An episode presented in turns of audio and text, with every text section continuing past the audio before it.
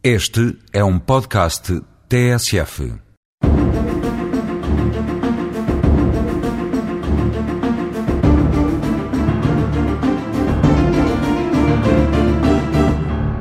Falemos hoje da linguagem judiciária.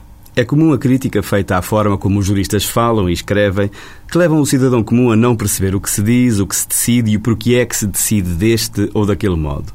A crítica é certeira e tem razão de ser, mas não pode ser levada ao exagero. O direito não existe por acaso.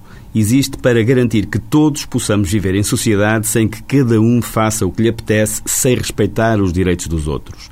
O direito é uma técnica e não pode deixar de o ser. As leis muitas vezes são complicadas, os assuntos eh, são complicados e complexos, há conceitos e princípios a que se torna necessário recorrer que muitas vezes não são de fácil apreensão. Daí ser essencial que essa técnica seja exercida por profissionais aos quais importa recorrer sempre que surjam problemas com os tribunais.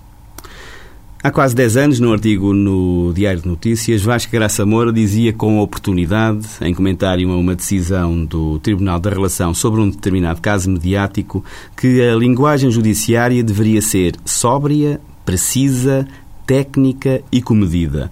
Não deve ser panfletária, nem chocarreira, nem jocosa, nem bombástica, nem despeitada, nem odiosa, nem impaciente não deve traduzir aversões ideológicas e muito menos opções políticas.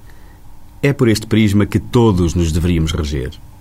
É preciso ter cuidado com o que se diz e escreve, porque, por exemplo, o direito ao disparate, se a qualquer outro cidadão pode ser permitido, se não prejudicar terceiros, é algo que um juiz eh, se não pode permitir, porque afeta o que garante a sua credibilidade, porque afeta a confiança que todos nele devem ter. É por isso que, muitas vezes, é preferível a um juiz confiar na sensatez de quem escuta do que entrar no jogo do disparate que afunda na lama quem nele se deixa cair. Pela minha parte, boas férias até setembro.